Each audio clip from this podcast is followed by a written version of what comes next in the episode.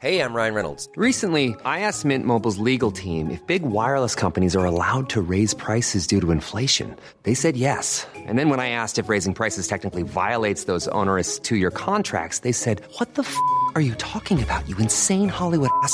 F- So to recap, we're cutting the price of Mint Unlimited from $30 a month to just $15 a month. Give it a try at mintmobile.com slash switch. $45 upfront for three months plus taxes and fees. Promo rate for new customers for limited time. Unlimited more than 40 gigabytes per month. Slows. Full terms at mintmobile.com.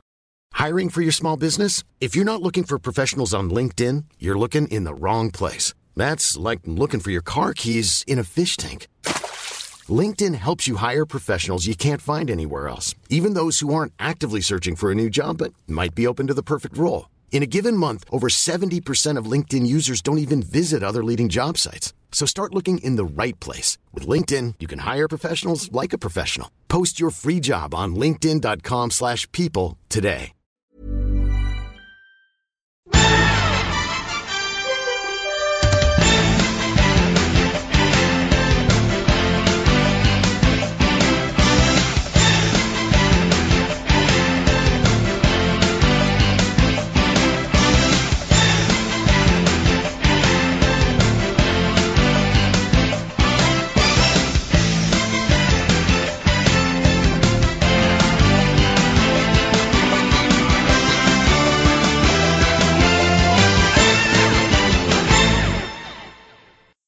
Welcome all to episode seven of NBA Holes. I am your co-host Joe Connors with my other host, Mr. Dave Hendrick. How are you, my friend? I'm good, Joseph. I'm good. It's a good week. Big It game is a- tomorrow night.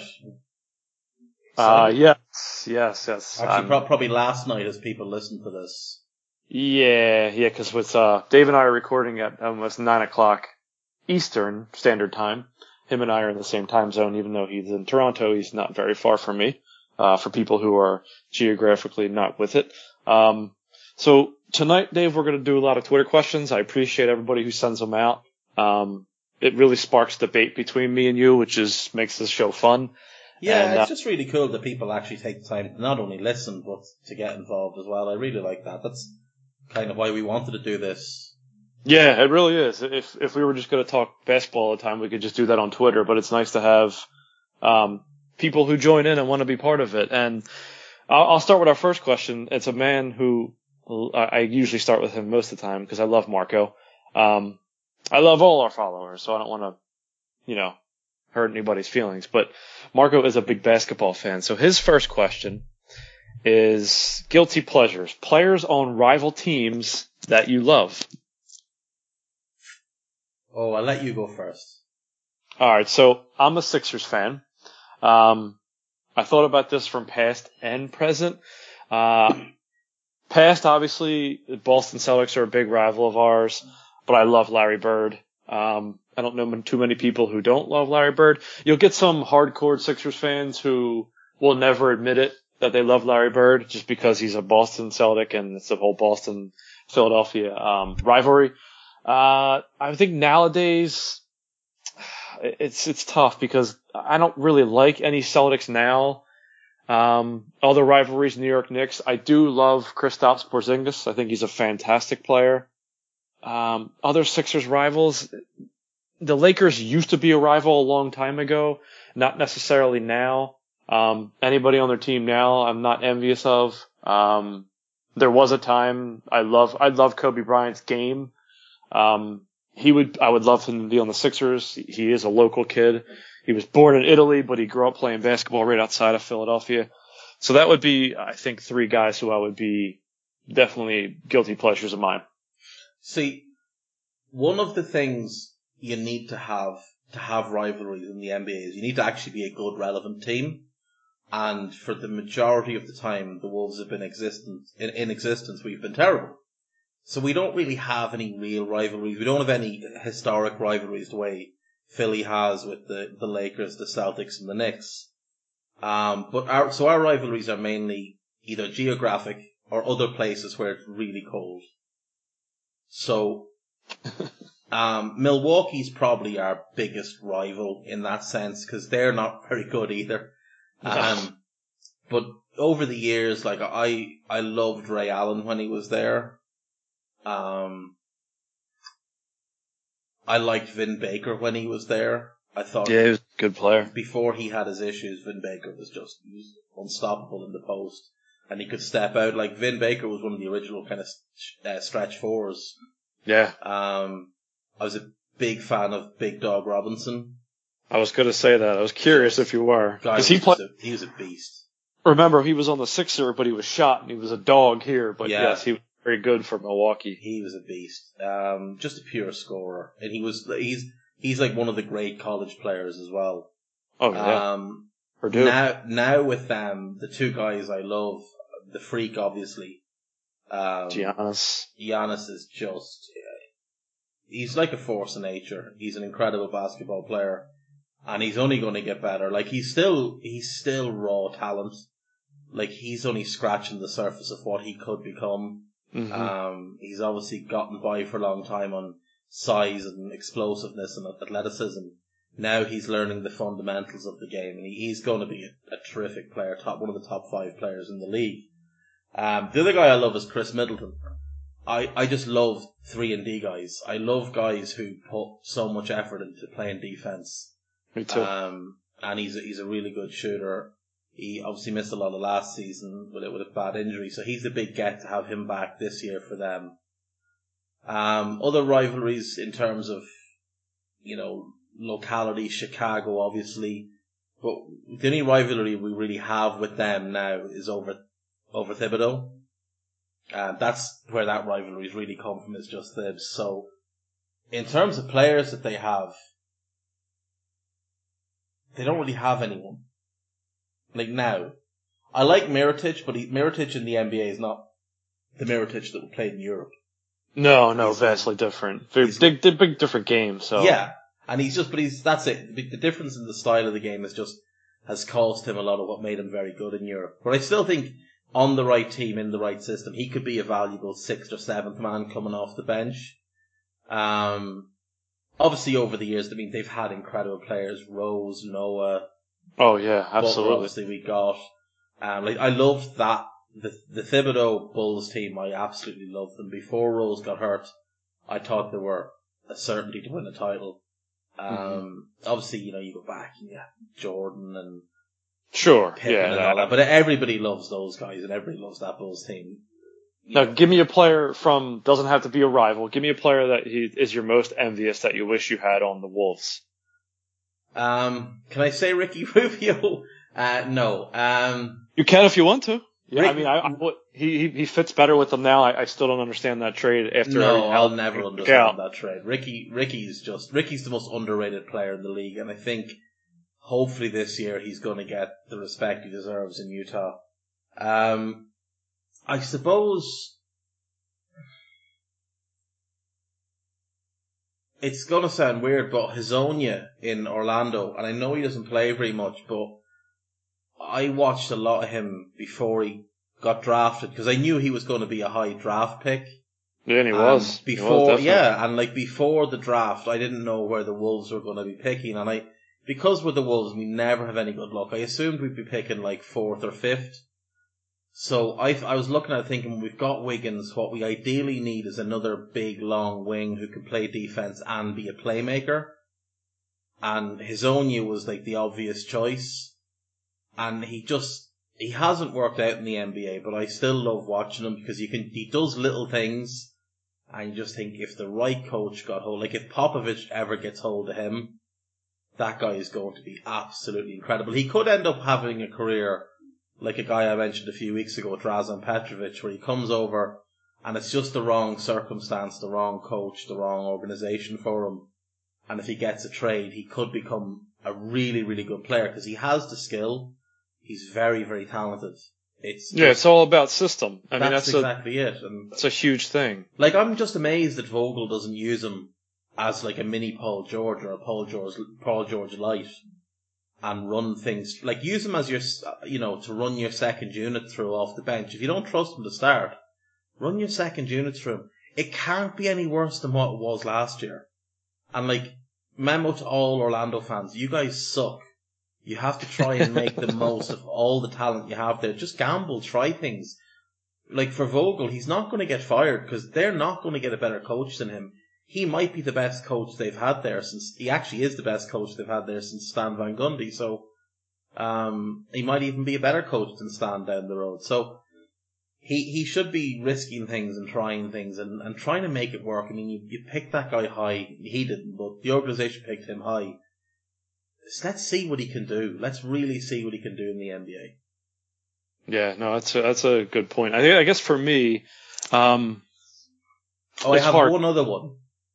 Go ahead. Um, from the same from the same team, Bismack Oh, Biyombo. I, yeah, I knew you were gonna take him. I love Bismack Biyombo because he just reminds me of like an '80s power forward, like the guy you'd put ne- like a, a Charles Oakley type of guy that you'd put next to your center, and he'd just rebound and play defense and do nothing else. He might get you six points a game.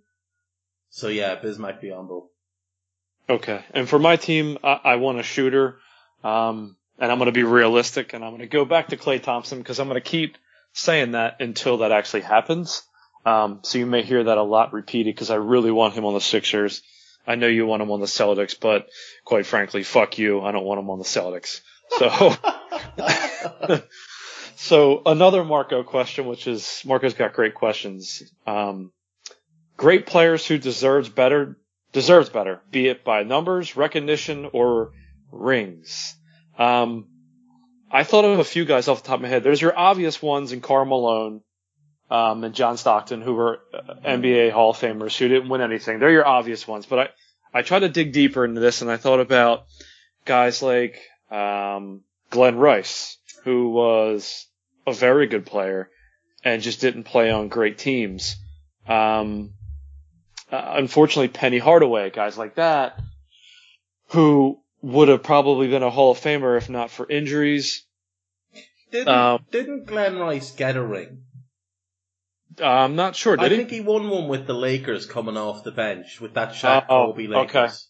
He might But- have coattailing them. Uh, Yeah. exactly. I do agree. Like, and and there's a lot of guys that got rings like that. I mean, Gary Payton clung on and got Yeah. one in Miami. You know, Great player. great player. Um, yeah, Shawn Kemp was another one Yes. who was a fantastic player.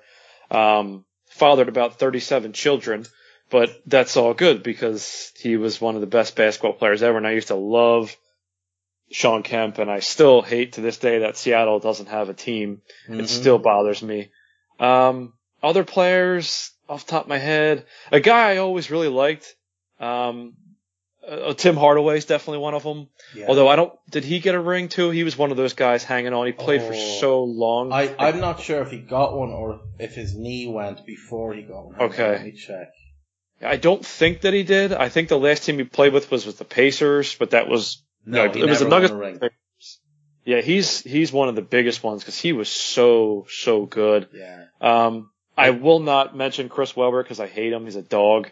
I would see. I would have mentioned him, but the guy who actually ties in the last two people you've mentioned, Webber and Hardaway, was traded for Chris Webber to Washington when Webber ended up in Sacramento, but was originally a Golden State Warrior next to Tim Hardaway in the backcourt. Mitch Richmond, Yeah, he's a fantastic player. immense player, and like you know, you could look at Chris Mullin from that same Warriors Oh. team, Run TMC as they were known. Yes. Um, and just fantastic players. I mean, there's so many, like, Dominique Wilkins, yeah. that guy deserves, like, he never Clyde gets the Drexler. credit. Clyde, Clyde Drexler, uh, you know, we could look at, I, I mentioned Vin Baker earlier on, like his, people will look at his numbers and say, oh, he, you know, he had a couple of good years, but he did only have a couple of good years, but he was great in those years, and then Yeah. off court stuff kind of affected him really badly. Like, I know Dirk and KG have a ring, but those Yes. guys deserve more than one ring. I totally agree. Like, Yeah, no, Ke- Kevin Garnett's a, a phen- one of the. I mean, they both are actually. Mm. Kevin and uh, Dirk are two of the best players ever to step on an NBA court. that's Um, it. They're two, they- that's two of the five best power forwards ever. Oh yeah, yeah, no question about it. Um, and Marco's last question, which uh, this is this is really difficult because I don't know if anything beats this, but he said, "Is there a better signature shot ever than the sky hook?" Obviously, Kareem had the sky hook, and he said, "If so, why?" Um, I would say no, because it was it was unblockable, and he Yeah. scored like a million points with the skyhook, and he could do it from anywhere. He could do it from five feet out up to fifteen feet out. Like he did, his skyhook was he was hitting the skyhook from where most people are hitting mid-range jumpers. Yeah, he really you know, was. And like the skill that goes into having that balance and ability, um, is just it's it's insane. I, I would say no. I would say that is the greatest single, you know, repetitive shot in NBA history, and it's really weird to me that nobody has kind of adopted it since the the jump hook really became the the go-to for big men because it's a lot easier because you jump off two feet rather than one foot with the sky hook. Yeah. A guy I would like to see adopted, and I think it, it could actually help him massively in terms of being able to stay on the court, is Joel Embiid because he has Yeah, the touch and he has the he has the the size and length. He can do it. Yeah, I think he could too. I, I his biggest thing is just taming himself. He he doesn't have to play, and it's hard for guys to do this, but he doesn't have to play 100 mile an 100 miles an hour all the time. Um, and that's what Kareem was. Kareem was a laid back guy, and you know I thought about this question too, and I, I do agree with you that I don't think anybody else's signature shot, but the one I thought there is a player who we actually just mentioned who I thought in Dirk Nowitzki who had that step back one leg jumper. with the That knee is- raised. That's right. And yeah, it's impossible to stop a guy who's almost seven foot tall and can shoot like that. That was the one guy I thought of. I couldn't think of anybody Mm. else because that is his signature shot. I mean, it, when you guard him one on one, one on two, it doesn't matter because he turns around, puts that knee up, and fades away and hits that jumper from anywhere on the court. anywhere out the three, anywhere out the three point line. And Yeah, again, it's great for the same reason. It's it's unblockable because Yeah, he's, so se- tall. Yeah, like you say, he's seven foot tall. He's got long arms. He's got good extension on his jump shot. Plus, because he's putting his knee up, you can't you can't get chest to chest with him. Like, No, that, that's the only way to guard him is to get chest to chest with him, and you can. And we've seen in the last couple of years Kevin Durant has started to bring that that same shot into his arsenal. hmm And I, I would imagine in six, seven years when KD is really kind of towards the end of his career, he will go to that time after time after time. Um, if we're looking at something that was a set play that is in that rivals these, the John Stockton, Karl Malone pick and roll yeah, yeah, was, yeah, was absolutely. unstoppable for a lot of the same reasons. You just couldn't guard it. Like, um, but in terms of yeah, the Dirk fadeaway is is right up there. Like Jordan ha- developed an incredible fadeaway as well, He did and Hakeem Olajuwon, you know, would, would dream post shake. moves. Yeah, Yep. you know, dream yeah. shake, go right shoulder, fade away, and you weren't blocking it. And but but the the, the skyhook is the the iconic one for the modern game. It's it's absolutely it's the Dirk uh, step back fadeaway. Yeah, and it's so funny. Neither of those players could jump at all. No, And, and it just goes to show you, like, they developed their games. I mean, obviously they're God-given talent, but they developed those shots that were unstoppable, but neither of those guys can jump six inches off of, off a court. no, they couldn't work. Jump. Dirk couldn't jump over a phone booth like or a phone book like you No, no, he definitely can't. crazy. So- Um, there's, there's So- like the other one, the one that the guy who's kind of developed a shot in recent years is that James Hardaway or James Harden. It's not a it's not a step back fadeaway. yeah, it's, it's, like really a side nice. step fadeaway, Yep. and it's because and because he's left-handed as well.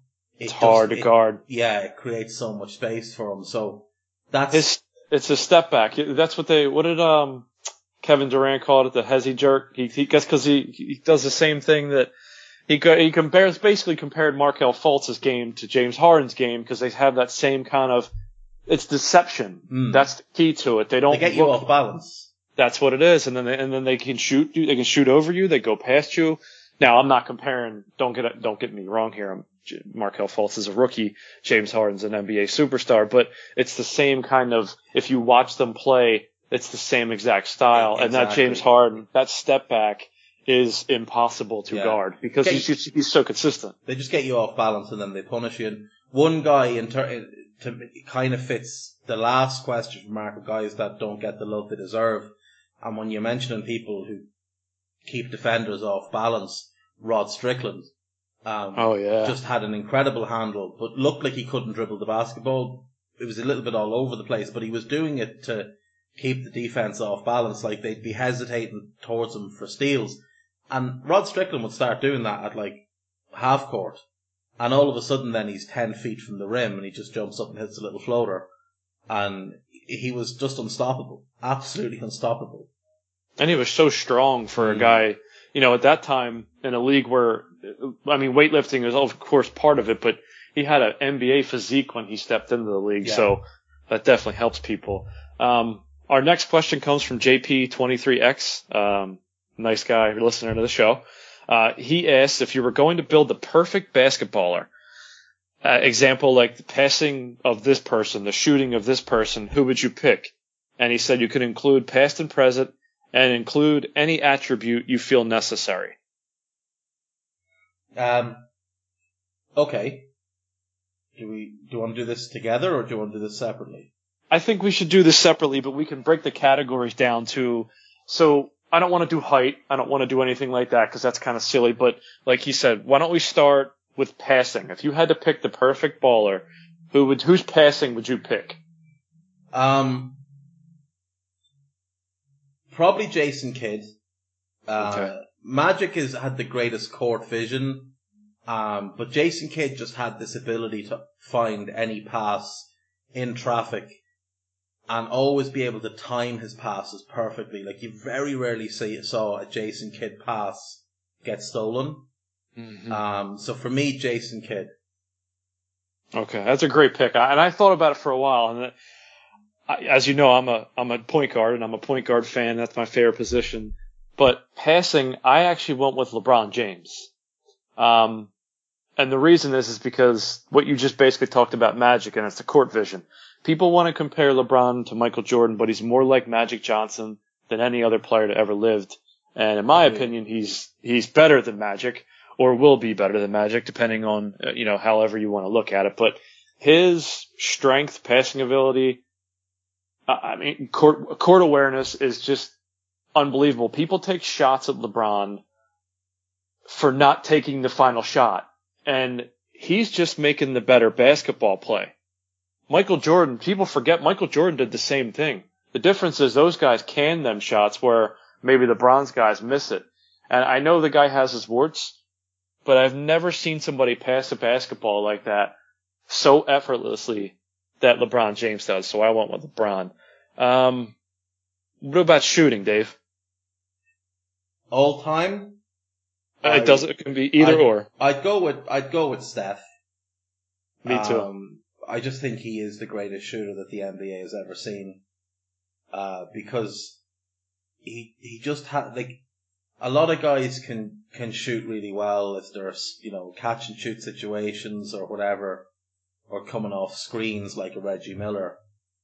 But Steph can create his own shot as well. He can do those things and he can create his own shot and shoot off the dribble. And for me, when you see a guy dribble the ball up with four seconds left, get to about 30 feet from the rim, and just effortlessly ping a three, and turn and celebrate before the ball has even hit the cy- like near the cylinder, like to have that kind of supreme confidence in your own ability, that comes from hours and hours and hours of hard work and knowing that you're great at something. And for me, Steph is the best we've ever seen Yeah. aspect. I totally agree. And one of the most underrated things is people don't realize how good of a dribbler he is. Mm. And that is, that is one of the reasons he can get that shot off so quick. Um, so I'd pick two. So while we're talking about dribbler, who is your greatest dribbler ever? Isiah Who- Thomas. Good pick. Um, there's guys that are flashier, like AI, Kyrie, but Isiah just had this perfect handle, real tight and compact, everything in the box, but, you know, he could go through his legs effortlessly at any point, both hands, bring the ball back under his knees, like, and I'm talking about crouching down, putting his head down, bring the whip the ball under his knees and then go the opposite direction in a heartbeat. There's been guys with flat, like, I mean, you talk about the greatest dribbler ever is probably God Shammgod. Yeah, he was one. He was amazing. Yeah. Just in, insanely good, but he could never translate it. And then you like White Chocolate, Jason Williams, incredible handle. Um, Yeah. Rafer Alston, Skip to My Lou. Amazing the things he could do. And, but like Shammgod, a lot of what he could do was street ball. It didn't translate to the NBA, but Isiah translated everything he did and what he learned playing on the streets of Chicago to the NBA. And he just, he was just incredible. Isiah Thomas for me, if it wasn't from, for Magic, and I, I could probably, if I wanted to make a compelling argument that like Isiah is a better point guard than Magic, hmm because, you know, You could make that argument. better scorer, better dribbler, uh, not quite as good a passer, but a great passer as well. But Magic is Magic, and you know, Magic is the greatest leader we've ever seen in the NBA. So, um, Isiah for me, would, in terms of dribbling ability, I'd, I'd take Isiah. Okay. Yeah, I thought about that, and he was well. He was down. I was down to two guys. It was him and the guy I ended up picking. And that was Tim Hardaway. The his crossover, the UTEP two step. He could just dribble a basketball. I mean, just at ease. And You want to know something funny? Hmm. You, you want to know who taught him how to do his crossover? Who? Isiah, Isiah Thomas. well, see, there you go. Yeah, They're both, they're both Chicago guys, yeah. and Isiah taught him how to do that, that crossover. and he could get by a defender with that crossover. So I mean, it was lethal. I, I mean, Allen Iverson's the only guy I've ever seen with maybe a better crossover that I can think of off the top of my head. as well. Yeah, it was just it blew by everybody, and And it was a guy. never hurt his knee. I know it's a shame, and, and you know the funny thing about Tim Hardaway is that he never really looked like he was ever in great shape. No. You know, he he- always looked heavy. he always looked heavy, and it, it's just funny because a guy like that, like it, it's not that he wasted his talent because he played a long time and he was a great player, but if I wonder if he just ever got into shape, like would he have been a better player? Could I mean it, that those Warriors teams were really good, but they won Mm. nothing. You know, they had great Same players. with that on Heat team. Like Yeah, that Heat yeah, team yeah. we played with, with with Alonzo under under Pat Riley. They were so good. And Glen Rice was on those and teams Glenn too. Rice was on the team, but they could just never get over the hump. hmm Now I know they ran into the Bulls for a number of years, but when when Jordan left in '98, that was their opportunity. They, I mean, they had Jamal Mashburn as well. They did, and that was that was before he got injury injury prone. Yeah. Um, all right, so we'll do two more categories with this. I figured blocking shots and rebound. So we'll do rebound first. Who would be your rebound? Maybe this is an obvious choice, but I'm going to see who you pick. See, from the thing is, because we've we've not done height and that kind of thing, I, I've kind You of take into consideration, though. That's okay. No, but the thing is, I've kind of based this on whose body would I want? I'd want LeBron. I want that that Yeah. phys- physique and that athleticism. So I'm looking at guys in terms of the rebounding and blocking shots around his well, it size. can, it, can, it can be two different guys, though. They don't have to be the same. If Well- you want them to be the same, that's completely okay. So, So, but for rebounding, the two guys that are kind of similar size, Charles, obviously, a, a Yeah. bit, Charles is only six four, six five, but the guy I'd go with is Dennis Rodman.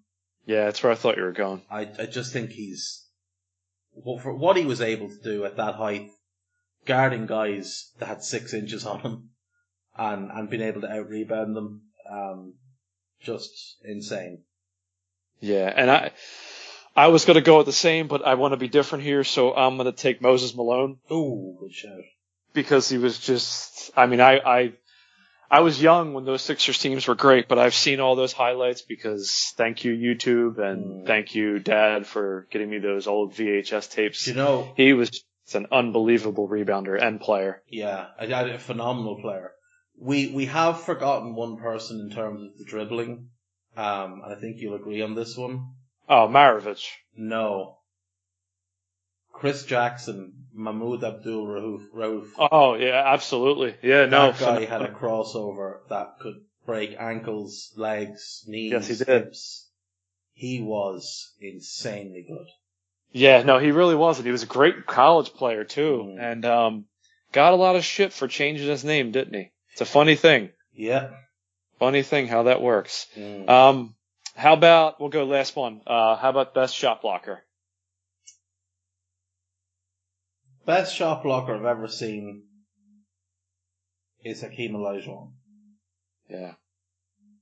because he just had this ability to spring from anywhere. He had incredible timing. And, you know, a lot of guys block shots and they do it the fancy way where they block it into the fifth row. Mm-hmm. He'd block it off the backboard and then get the rebound and then start, start, you know, a, a, a counter attack as we call it in, you know, in, In soccer, football. Um, you know, so yeah, I, I'd go with Hakeem. Okay. And I was going to pick the same, but again, I don't want to do the same. And I, I thought about some other guys. David Robinson was a hell of a shot blocker.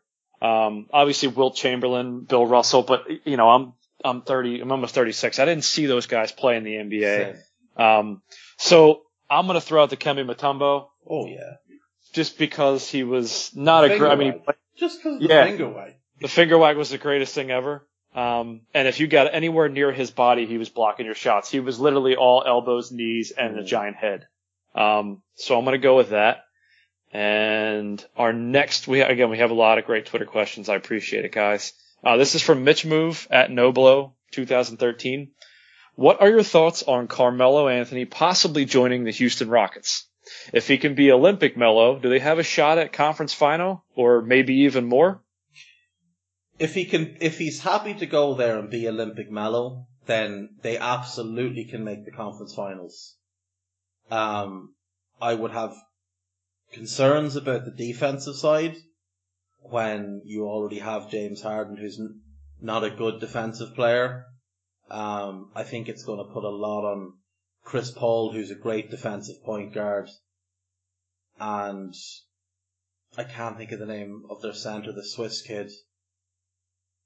Oh, Houston Center? Yeah, Uh, I don't know his name on top of my head either. But like he's a very good defensive center. He's a good rebounder, a good shot blocker. But if if if Melo and Harden are getting roasted, and guys are just driving into the lane, he's going to have a lot of work to do. Um, and they've also got a lot of other guys who aren't good defense. Good defense. Eric Gordon's not a particularly good defender. Um, Ryan Anderson might be the worst defender in the league. Clint Yeah. Capela. Clint Capela's his name.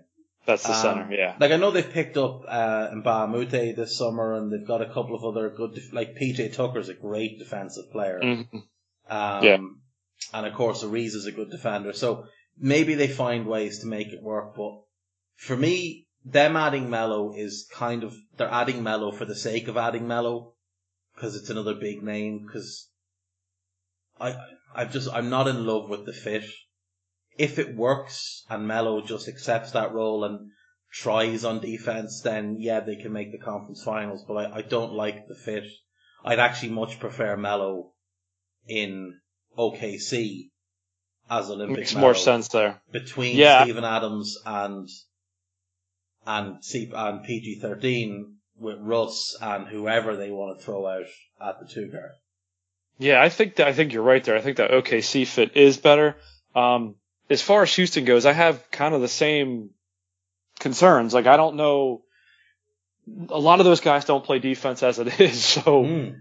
and then even if he is Olympic Melo, there's only so many shots around to guys who are used to having the ball in their hand all the time. Chris Paul does not like relenting the ball. No. Um, he just doesn't. And we'll see how it fits. I mean, a lot of the ESPN guys seem to think that they're the second best team in the West. I don't, I don't know about that. Maybe they are. Um, do I think they can beat the Warriors? No. I don't, it, it doesn't matter who else they bring there because there's nobody else available other than Melo. So I'm going to basically agree with what you're saying there, Dave. I, I just, I can't see him making that big of a difference. Um, but he'll make them a better team. But when they play teams who can just stretch them out, they're just going to get Golden destroyed. State would sweep them. Yeah, Golden State will just own You them. know. Uh, Um, next question comes from Rick at Ricardino11. If you could play like any NBA player, past or present, for just one day, who would you pick and why would you pick them? Play against them. No, no, no. If you could, if you could play like them, that or so have their like game. them. Yeah. Oh, Jordan, because I'd go in, have a tryout with a team, show them how brilliant I am, convince them I'm worth loads and loads of money, sign a big contract, then ring Nike and send them a video of my mixtape, get loads of money off them, and then you know, they wire me an advance, so I end up with about 10 million, and then the next day all my talent's gone, but oh, I, I still have your money, I'm really sorry. so, so that's probably the best answer. Um, I, I would, I would pick Jordan, but I don't want to make it so easy, and I would pick it for other reasons, obviously, but I thought about in the NBA, who would I want to be? And I'm like, okay, I could be any superstar I wanted, but why don't I be Muggsy Bogues? Because Muggsy Bogues was five foot three and played and played in the NBA and was a pretty damn good player. He wasn't a novelty. He could actually play. Great and he won, defender. yeah, and he won a slam dunk competition. You know, or no, Great that was that was Spud Webb I was thinking of. Sorry, but Spud won the, yeah, but like, but Muggsy, I think Muggsy was in the dunk contest. He was, yeah, I- and I, that's why. I mean, I just, you know, root for that guy because why not, right? I mean, uh, I could have picked LeBron, I could have picked Jordan, I could have picked Charles Barkley, Allen Iverson. On the other hand, it would be nice to be Shaq, just to have that kind So of big. physical dominance that, you know, say you got to play one game. You just go to your entire team. You're much bigger than them, so you go to your entire team before the game. You just tell them, I'm scoring 80 tonight. Give me the ball, or I'm going to kill you after the game. and just repetitively dunk over your man until he cries. Until he offers you money to not dunk on him anymore. That's what you do. And you know, he is a fucking beast. I mean, Shaq was. I, I basically referees changed the rules so that it would be fair to play against him. Which you know, I'm not a huge Shaq fan, but I don't like that. Um, another question's from Ali, and that's at I think it's Galino. Uh, you know, he he plays. He's in my fantasy uh, baseball from, league. He's from Toronto, yeah, he's a good guy. He is. He's yeah. He's a Toronto guy, and he's also a Philadelphia Eagles fan. So him and I Yeah. are always going to be on good terms. Torontonians don't have great, great, great taste in things, you know. Yeah, you know, it happens. Some there's some other jerk off I know who lives in Toronto. I just can't remember who that is. So Listen, figure we that can out later. name him Steve Gennaro. Yeah. yeah. so his Ali's question is, do you agree with Mark Cuban that players like Colin Kaepernick would not be blackballed in the NBA, even though there have been examples, and he brought up Mahmoud Abdul Rauf, who was sort of blackballed Mm. after. Uh, Dave, you happened to bring him up earlier. Chris Jackson, he switched his name. And then Um, he, he refused to stand for the anthem, and he's That's right. he made comments about. See, he made comments about the flag, and I think for- That's the difference. That's the difference. He he wasn't blackballed because he didn't stand for the anthem. He was blackballed because of what he said about the flag, and he's entitled to his opinion. And I don't look. I don't think anybody should have to stand for an anthem. When you're a, when you're a grown like a grown ass man or a grown ass woman, you you're allowed to make your own decisions. So if you decide you don't want to stand for the anthem, to me that's fine. I get kids in school having to stand for it because it, it's a mark of respect. It teaches them respect, which is important. But I think when you're when you're an adult, you, you just shouldn't have to stand for things that you don't want to stand for. Um, but I think Kaepernick has been disgustingly treated. Uh, I don't think it would happen in the NBA. Um, Rauf was was a, a, a different, Different time. era. Yeah. I'm talking 25 years ago. Like it was the early 90s. Which is Ah. easy to forget. It's yeah, very easy you know, the world, world it was very different, especially when you consider America. It was, it, it was coming off the back of the Gulf War as well when That's did it. that's what it is. That's So- that's the big thing. That's the nail on the head right yeah. there. So I know, like, I know the Kaepernick thing comes after the wars in Afghanistan and Iraq, but he wasn't disrespectful. He didn't say anything disrespectfully. Just said, "I don't want to stand for the anthem." That's fine.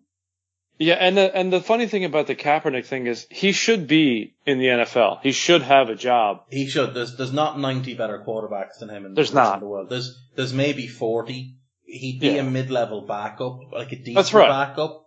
Yeah, Um, I mean, no great player at this point in his career, No. but he's not he's not a stiff either, and he's made it within two perfectly winning clear. Super Bowl. He was two Yeah, yards I- from I- the Super Bowl against Bal- Baltimore. So Yeah, and he's made it perfectly clear why he's doing it. hmm. He's not doing it to offend military personnel. And listen, you know, I had a dad and a brother who were Marines, so it doesn't offend me. I, I get, I get why they get offended, but he's came out and said, I want racial, you know, it's the racial injustice that's going on. And unless you're just an idiot, you have to realize that like African Americans, and I'll just use my country as an example, but this obviously doesn't just go on in my country. It's just everybody likes to use America as the great, um, I guess, example for everything, which is Cradle sort of, of racism, as I heard it called over the weekend.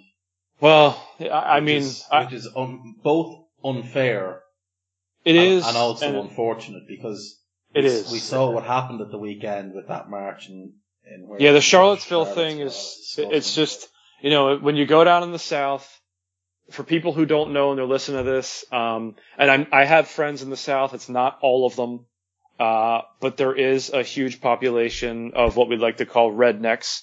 Um, and listen, man, they like their Confederate flag. They like things, they would like black people to be slaves. Um, I'm from Philadelphia. You know, it's funny. I can drive three hours, two hours, and I'm in the South Mm. and it can't be any different. So for people who haven't been here, it, it's not all like that. Now, what's going on with Kaepernick is disgusting, but I, I do agree with you with the NBA thing. I don't think that would happen.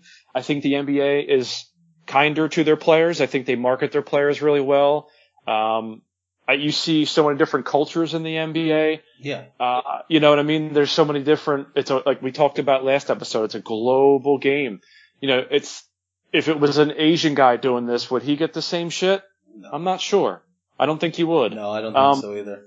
Yeah, and it's, and it's a shame. And, and nobody can actually tell me that Kaepernick doesn't have a job because of what he's doing because everybody knows that. All these teams will never admit it, that's basically what it is. And the NBA, it's just a different Let's- environment. Let's say it's Deron Williams, okay? Deron Williams used to be a star point guard in the league, Yeah. as Kaepernick was a star quarterback in the in the NFL. He's no he he he lost his ability to play somewhere along the way. He's still decent, but he's not the player he was. Same with Kaepernick. Different reasons, obviously, but say Deron Williams had done this, refused to Mhm. stand for the anthem, and then say last year the Cavaliers are looking for a backup point guard, and there's Deron Williams available to you, or here's some guy who was a backup in college, has never been, you know, a starter in, in the league, and you don't really know what you're getting with him. Well, who are you going to take? You're going to take Deron Williams because you know what he can do. He's a veteran presence. He's happy to accept the role. And if you talk to people that know him, he's a good guy. The same with Kaepernick. You talk, you hear people who played with him speak, and they all say he's a good guy.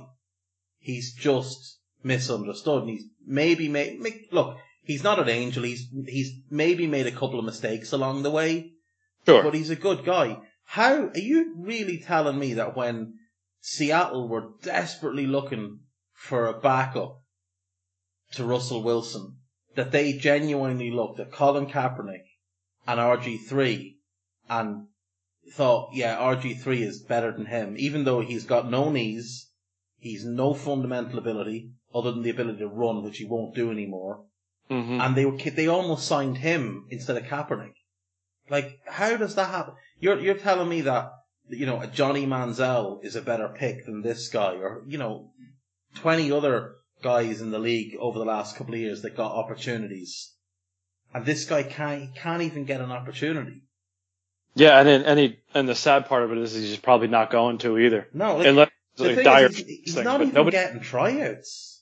Well, you know, because he, he's gonna, and I hate to say this, but he's gonna alienate fan bases, and when you alienate mm. fan bases, you take away money from a team, and for the not for the for the non gullible people, we understand that. For, for the people who don't get this, that's what sports is all about. Yeah, you it's know, all about money. it's, it's it's just all about money, and sports are great, but bottom line is these owners care about money. So, um, we got a final few uh, from our buddy Janigan because we always fuck his name up, and he said that was cool if we just call him Jan.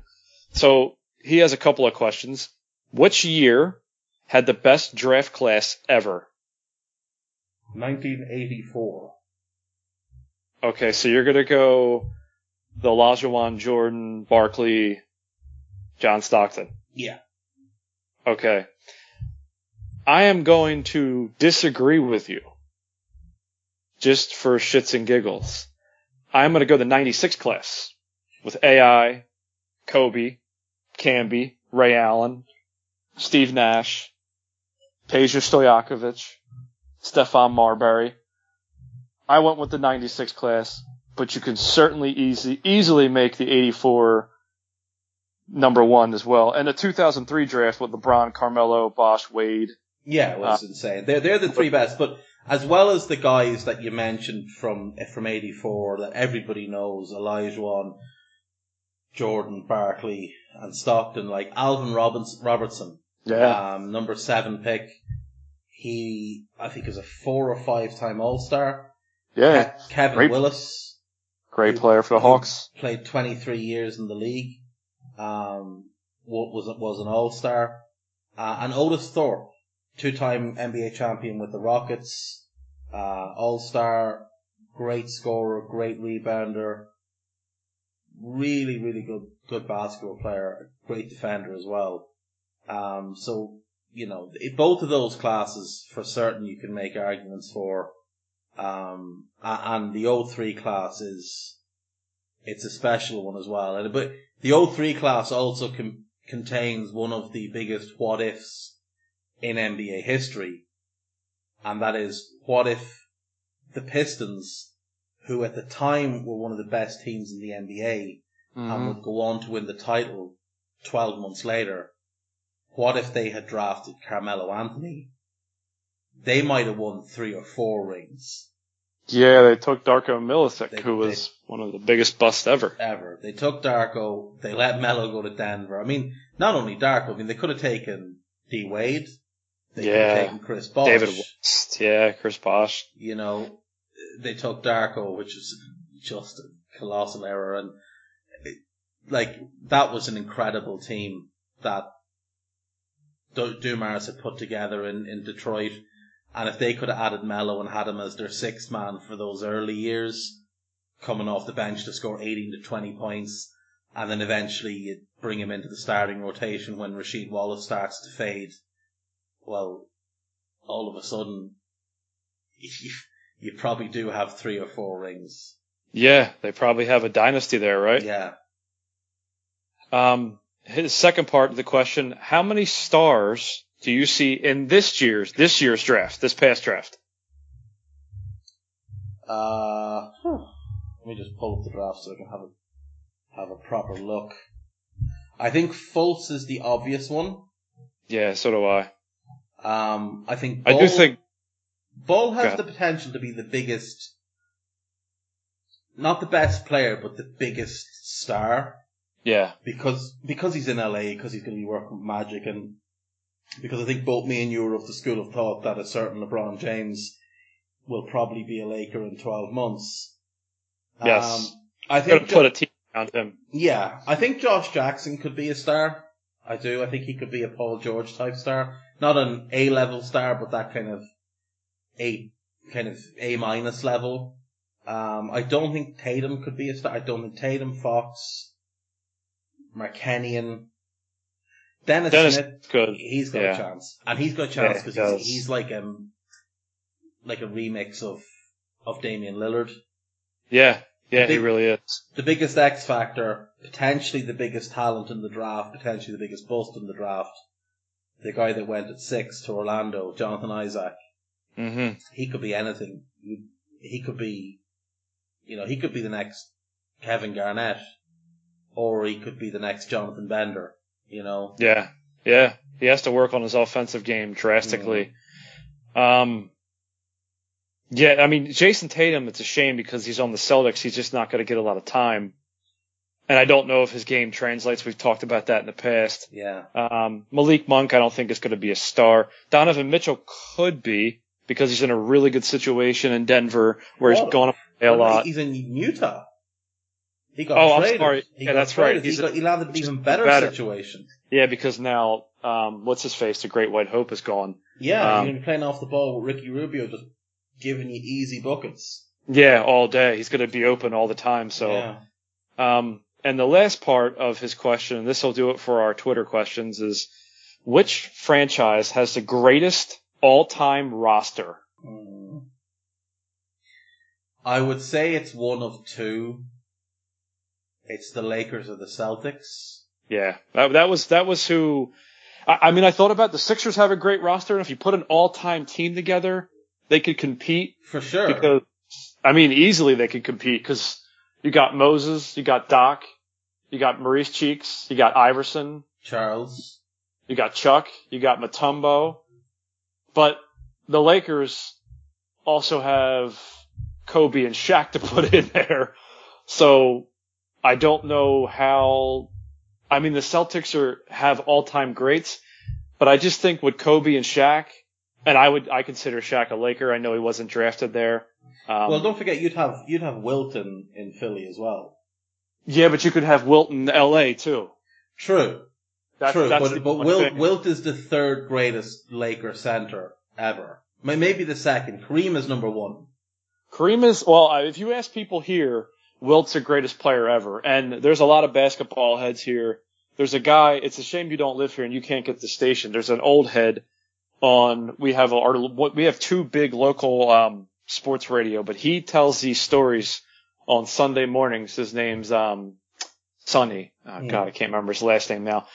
Uh, Jesus, I feel like an idiot. Whatever. But he's, he's a great basketball mind and he'll tell you Wilt's the best, best basketball player he's ever seen. And this is a guy who's, I think in his seventies now. that's the thing. But remember, Wil- Wilt in Philly was prime Wilt. Wilt in LA was Wilt. That's- that's true. Thirty-two to thirty-seven. Yeah, this is Wilt Philadelphia Warriors, not Yeah. Philadelphia Sixers too. So we're going back a bit. Yeah.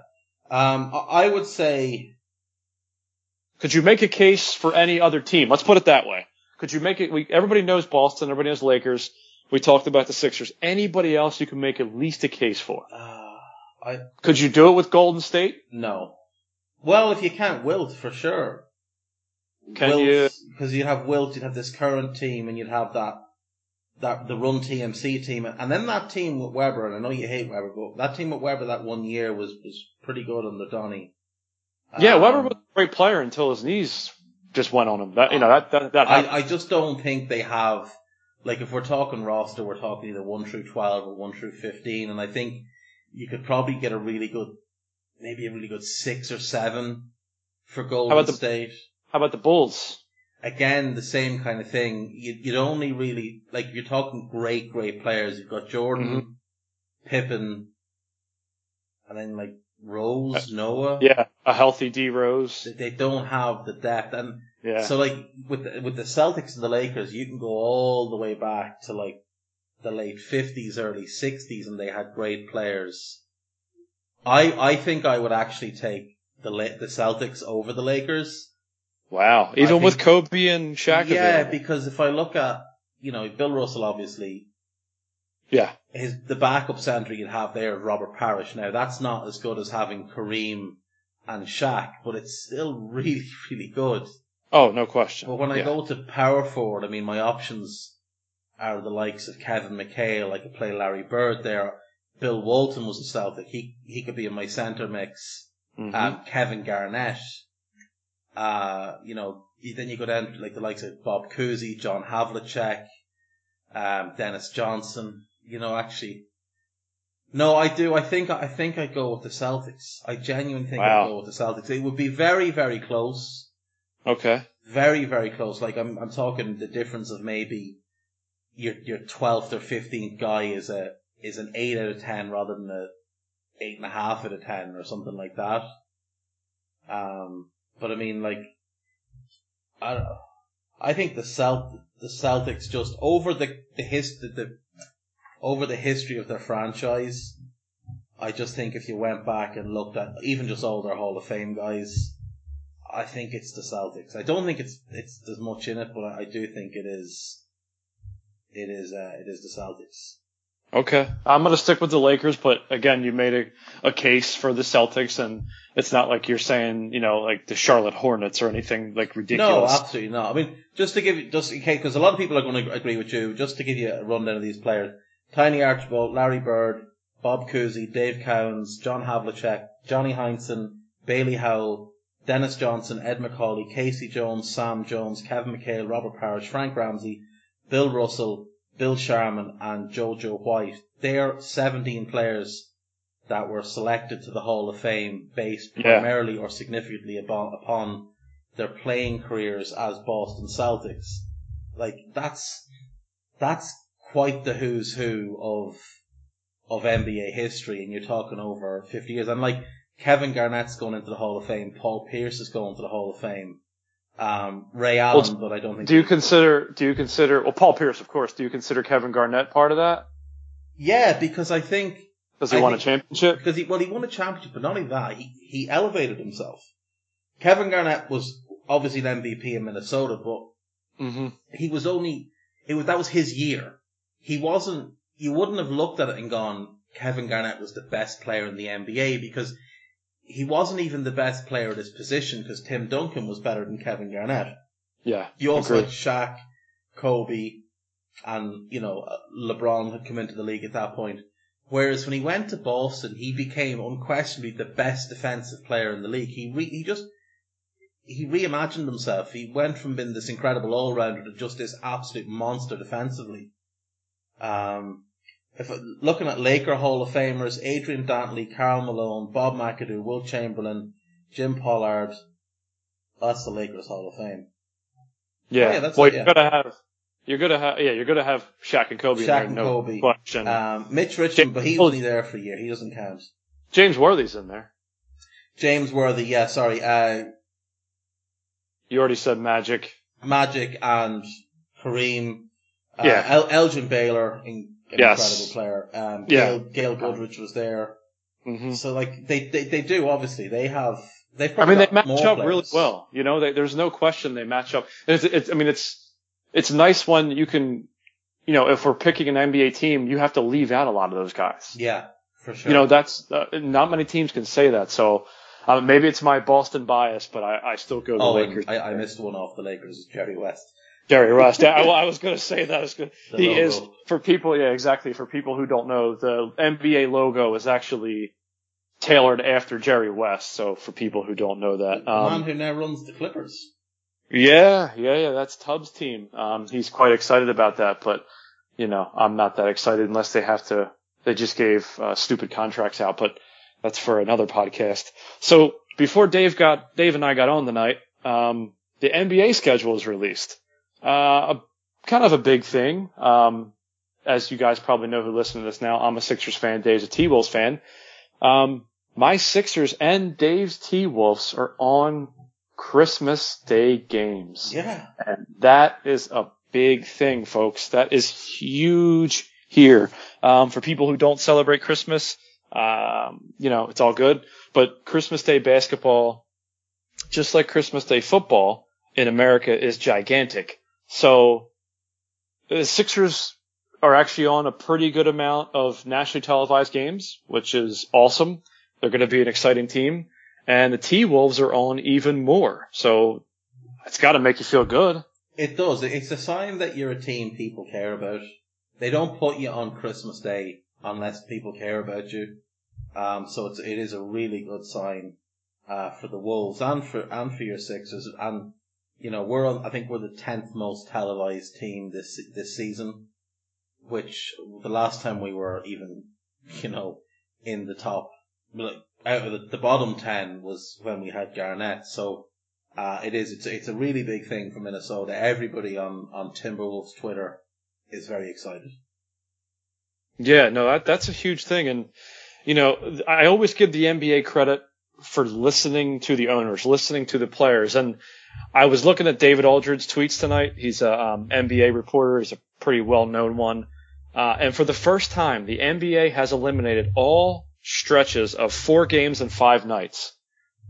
There were 70 as late as 2014, 2015. That is, for the people, I know soccer, football is a grueling sport. Imagine playing four or five NBA game, four NBA, NBA games in five nights, going city to city. Mm. That is not easy. They're, as you know, Dave, they're not for home games. You know, No. like you might play, even if it's by train, it's still brutal on the, it's taxing on the body. And I just wanted your thoughts on that. When you're like when you're six foot six or above, there's already incredible strain been put on your joints. when you're playing a game at high intensity and then been forced to curl yourself up into a seat on a type of transport that wasn't really designed for people your height, um, that's not that's not going to be pleasant. Um, it's great to be doing away with these four or five nights. Next, I want to see them do away with the back to backs. I hate back to backs for a couple of reasons. Number one, they just the, second game is always terrible. One, the team always plays terrible in the second game, um, and the other reason is because they often rest players. You know, And Well, that was that was sorry to interrupt you. That was the other part of the tweet from David Mm. Aldridge. David Aldridge. The NBA has also protected 22, 22 national TV games. Neither team will be playing on a back-to-back or a five game and seven nights. So they are eliminating some Yeah. of them, just not all of them. Do you know what's going to be great though? The first one of them that involves the Spurs and Popovich just rests everybody anyway Yep. because he's Gregg Popovich and he does what he wants. and he does what he wants. And the funny thing is, is he's smart in doing it because what the league, I think, finally figured out is that he's not doing it for a slap in the face. He's doing it because it eventually gives your league a better product because these guys are rested and ready to play as opposed to, you know, especially at the end of the season, if I have nothing to play for, my seed is locked in. If I'm the Spurs and I'm the number two seed, why would I play Duncan and guys like that? Why would I play Tony Parker and Manu Ginobili? Save them for when you need them. So, um, I did find it interesting, uh, and pretty cool at the same time that the Lakers are on the, on TV a lot and they're not going to be very good, but Dave and I have spoke about in the past how it's good for the big teams to be on TV. Um, obviously the Lonzo Lakers, the Knicks, the Celtics, and Philly are on TV a lot. It brings extra eyes. Extra eyes means extra money. Extra money means better caliber and better quality. So have at it. Yeah, and there, I was I was talking to Dave before the podcast, and I was congratulating him on the. He did a podcast with Gags, and it's a Liverpool podcast. But the way I'm tying this in is they talked about zonal marking. So a lot of people. Dave explained what that was, but zonal marking is a lot like zone defense in Where the NBA. stolen from? That's exactly right. stolen- I just actually stolen from basketball. Yes, so I want people listening to this to know that that's where that concept is from. So that's why I'm guessing that that's why you know it so well. Yeah. Um, because I know you've watched basketball just as long as I have. So that's something I did want to bring up. Um, and like, uh, there's NFL teams stole the concept of the zone yes, again from NBA, and a lot of people think it came from the NFL. It didn't. To Did trace it back, it came from the NBA first, um, and then the NFL stole it, and then that, you could argue that football stole it from the NFL, but Mhm. it, it originated in, in, in the NBA. I think it, I think you, we might actually find it originated in European basketball and was then brought to the NBA, but I, I'd have to properly dig into that. Yeah, that I'm not 100% sure about. But um, tonight, Dave and I are going, as we do every night, as we do every podcast, I should say, we're going to talk about our legend. The legend we're going to talk about tonight is one Dr. J, Julius Erving. Um, I do want to start with Dr. J was a phenomenal player. He was a Sixer. But what a lot of people don't realize is there was a league called the American Basketball Association, better, more well known as the ABA. That league was founded in 67. It ceased to exist in 76 and then they basically merged with the NBA and brought the introduction of the three point shot with them. So Dr. J was a New Jersey net, or I should say a New York net. Um, so he played a lot before he got to the Sixers, Dave. Hmm. Tell me what kind of player he was. I, I, Well, he he, was- obvi- he started off with the Virginia Squires. Um, that was his, yeah, ABA his team. original A- ABA team, and they're no longer in existence. And then he became a real star with the Nets. Um, and he who were in New York at the time. Who were in New York. He really elevated them uh, to, you know, to, to the point where they were. There was an, there was arguments over whether that team could beat the best team in the NBA. Um, the ABA had become very strong at that time because a lot of players were unhappy with how they were being paid in the NBA, so they were making the switch, and there was a lot of a bit of a talent drain in the NBA in the mid and late seventies, which is what prompted the merger. um, as well Mhm. as they arguing over TV rights and things like that. But I mean, Dr. J was just an incredible player. I mean, one time NBA champion, but he also won two NBA, two ABA titles with those Nets. Um, this is the guy who made dunking cool. Yes. This is the guy because you know you look back in the early years of the NBA and it was a lot of white guys, and white guys don't jump very well. So dunking was only really done by power forwards and centers, big guys, guys who could basically touch the rim if they stood up straight. And that was the way kind of into the seventies. And then it became more fashionable where you get shooting guards and small forwards who would dunk. Um, I might be wrong here, but didn't they change the rules in college for Dr. J because to stop him dunking? I could be wrong with that, but I, I think that's that's correct. That the the NCAA rules were changed. They were. He, they, they, remember, a lot of people don't, again, people listen to this podcast. Dunking used to be illegal. Hmm. You weren't allowed to dunk. And then that used to be a technical in college and, and in the NBA. Hmm. Now, you watch today's game and you're like, get the hell out of there. There's no way possible. But that was. Yeah. It was put in basically because there was black guys who could jump higher and they thought that was a disadvantage, which again, we, we had Seems a the race- racist, doesn't it? yeah, we, we had the racism conversation. Um, again, Dave and I do recognize that it obviously is there. Uh, Dr. J was a phenomenal player. Um, Dr. J is huge in the town I live in. He poster, posterized Michael Cooper in the 83 finals. Oh, the rock the Um, baby. The Rock the Baby. If uh, anybody wants to YouTube that, But it's one of the greatest that, dunks. in the '77 finals, there's that dunk over Bill Walton. Oh, um, this, oh, I don't know how we lost that. I, I just know. still pains me to this day. Um, but I think his most the thing is he, he made dunking cool. He's known as like the godfather of the dunk, hmm and he he showed that it wasn't all just about power. You didn't have to just get up and try and rip the rim down. You could do it with finesse and you could be creative.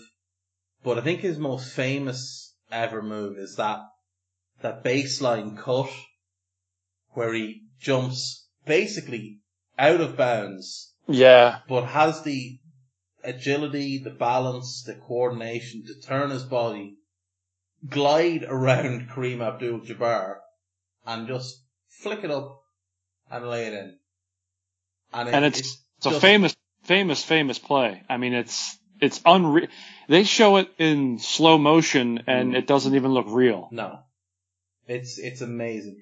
If you, if you haven't seen it, just YouTube Dr. J baseline, and you'll see it. It's it's incredible. The coordination for a guy six eight or so to be able to twist his body in midair and hang in midair like that is just is amazing. But this this was a, a, leader, a, an elite scorer, um, a guy who really when when his teams needed him, a guy that turned up, and he was part of that great Sixers team in '83, which Yeah, the faux faux faux fo- as fo- Moses, fo- Moses Malone. that was um, a hell of a team. That was a great team. Yeah, and they, you know, they swept the Lakers. That that was no easy feat. You know, that was a really good Lakers team, and uh, they should have won more than they did. Um, but you know, I guess you could say that about a lot of teams. But they, I mean, they're ultra extra unfortunate. A lot of teams run into one great team. Like the great teams in the nineties ran into the Bulls. The great teams in the thousands ran into first the the Kobe Shaq Lakers and then the Duncan era Spurs. And then after that it was like LeBron James in, in Miami. But Yeah. they ran into two great teams. Two of the probably five greatest teams ever. The Celtics and the Celtics and the Lakers of that era. The Kareem, Worthy, and Magic and the Lakers. Parish, They were just- McHale, Bird, yeah, DJ, Walton, and everybody, uh, Danny Ainge, and everybody else in the Celtics. You know, so it was they almost just- yeah, it was. They were just so unfortunate that they, they were in that era because if they'd been five years earlier, they probably would have won four or five years straight. Oh, totally agree because they started dismantling that team. They traded Moses in a horrendous trade. and you know guys got hurt. Billy Cunningham. Remember, a lot of people forget how good Andrew Toney was Mm. um, until them damn feet they just destroyed Well- his career. But he was the Boston Strangler for a reason. I, you know, I'm got- pretty sure. Charles Barkley said he's the greatest player he's ever played with. I, and I remember. He was phenomenal, and he was such a great shooter. But his feet just they were shot. Yeah. He got the nickname the Boston Strangler. Celtics fans to this day hate him. You know, I mean, he was just so good. But Now, just for listeners who don't know, Joe mentioned that the Sixers traded away Moses Malone, and he called it a hor- horrendous trade. It's just known as a as a Sixers trade, um, because that's kind of what they do. Uh, see trades for Charles Barkley and Yes. Allen Iverson, if you're not sure what I mean. Yeah, and the funny thing is, is Dave's not even joking because a lot of our Philadelphia teams, baseball, basketball, hockey, have all done the same thing. So, uh, you know, it, it's a great sports town and at the same time, it's, we're sort of tortured ourselves here. Um, but I don't want to forget that 76, forget like I was alive, but YouTube, the 76 slam dunk contest. Dave talked about the dunking earlier if you want to see dunks from guys who could dunk, because Michael Jordan, great dunker, Dominique Wilkins, fan, amazing dunker. Watch that 76 with George Gervin, Artis Gilmore, David Skywalker Thompson, that, and, and obviously Julius Erving. That is on YouTube and it's just phenomenal. That's guys with the, Julius Erving's known for the throwback fro. I love it. And he has that fro when he's dunking. It's just, it, it was a cool time to be in the NBA. Agreed. So on that note, we'll stop now. Um, Dave, do you have anything you want to plug before I let you go? Um, another podcast did with Gags yesterday, and MMA Monthly is out this week as well. All right, cool. Um, and for me, everybody listening, I did talk to Gags uh, yesterday or today. Uh, NBA Holes is going to be on the app this week, so anybody who has missed the first six and including tonight's, that should be up and much more easily accessible. Uh, but for me, nothing else. But what I always say at the end of these podcasts: trust the process.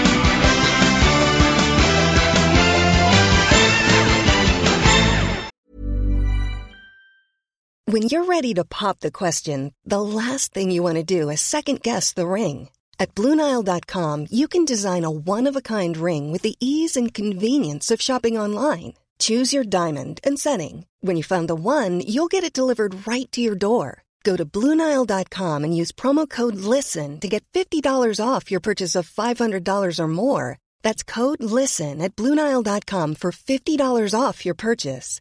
Bluenile.com code LISTEN. Hiring for your small business? If you're not looking for professionals on LinkedIn, you're looking in the wrong place. That's like looking for your car keys in a fish tank.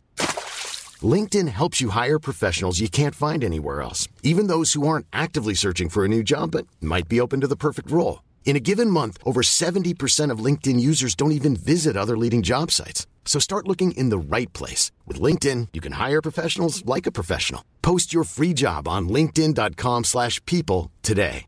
Mom deserves the best, and there's no better place to shop for Mother's Day than Whole Foods Market. They're your destination for unbeatable savings, from premium gifts to show-stopping flowers and irresistible desserts. Start by saving 33% with Prime on all body care and candles. Then get a 15-stem bunch of tulips for just $9.99 each with Prime. Round out Mom's menu with festive rosé, irresistible berry chantilly cake, and more special treats. Come celebrate Mother's Day at Whole Foods Market.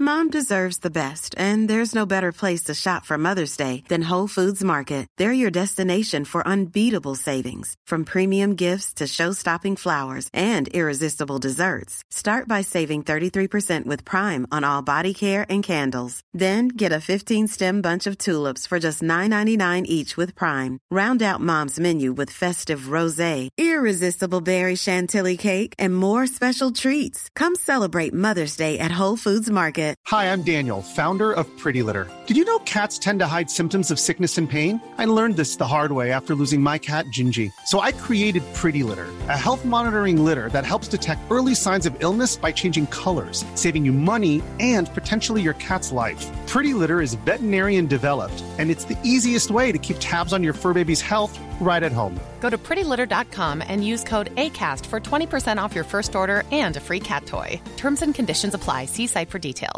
Mom deserves the best, and there's no better place to shop for Mother's Day than Whole Foods Market. They're your destination for unbeatable savings, from premium gifts to show-stopping flowers and irresistible desserts. Start by saving 33% with Prime on all body care and candles. Then get a 15-stem bunch of tulips for just $9.99 each with Prime. Round out Mom's menu with festive rosé, irresistible berry chantilly cake, and more special treats. Come celebrate Mother's Day at Whole Foods Market.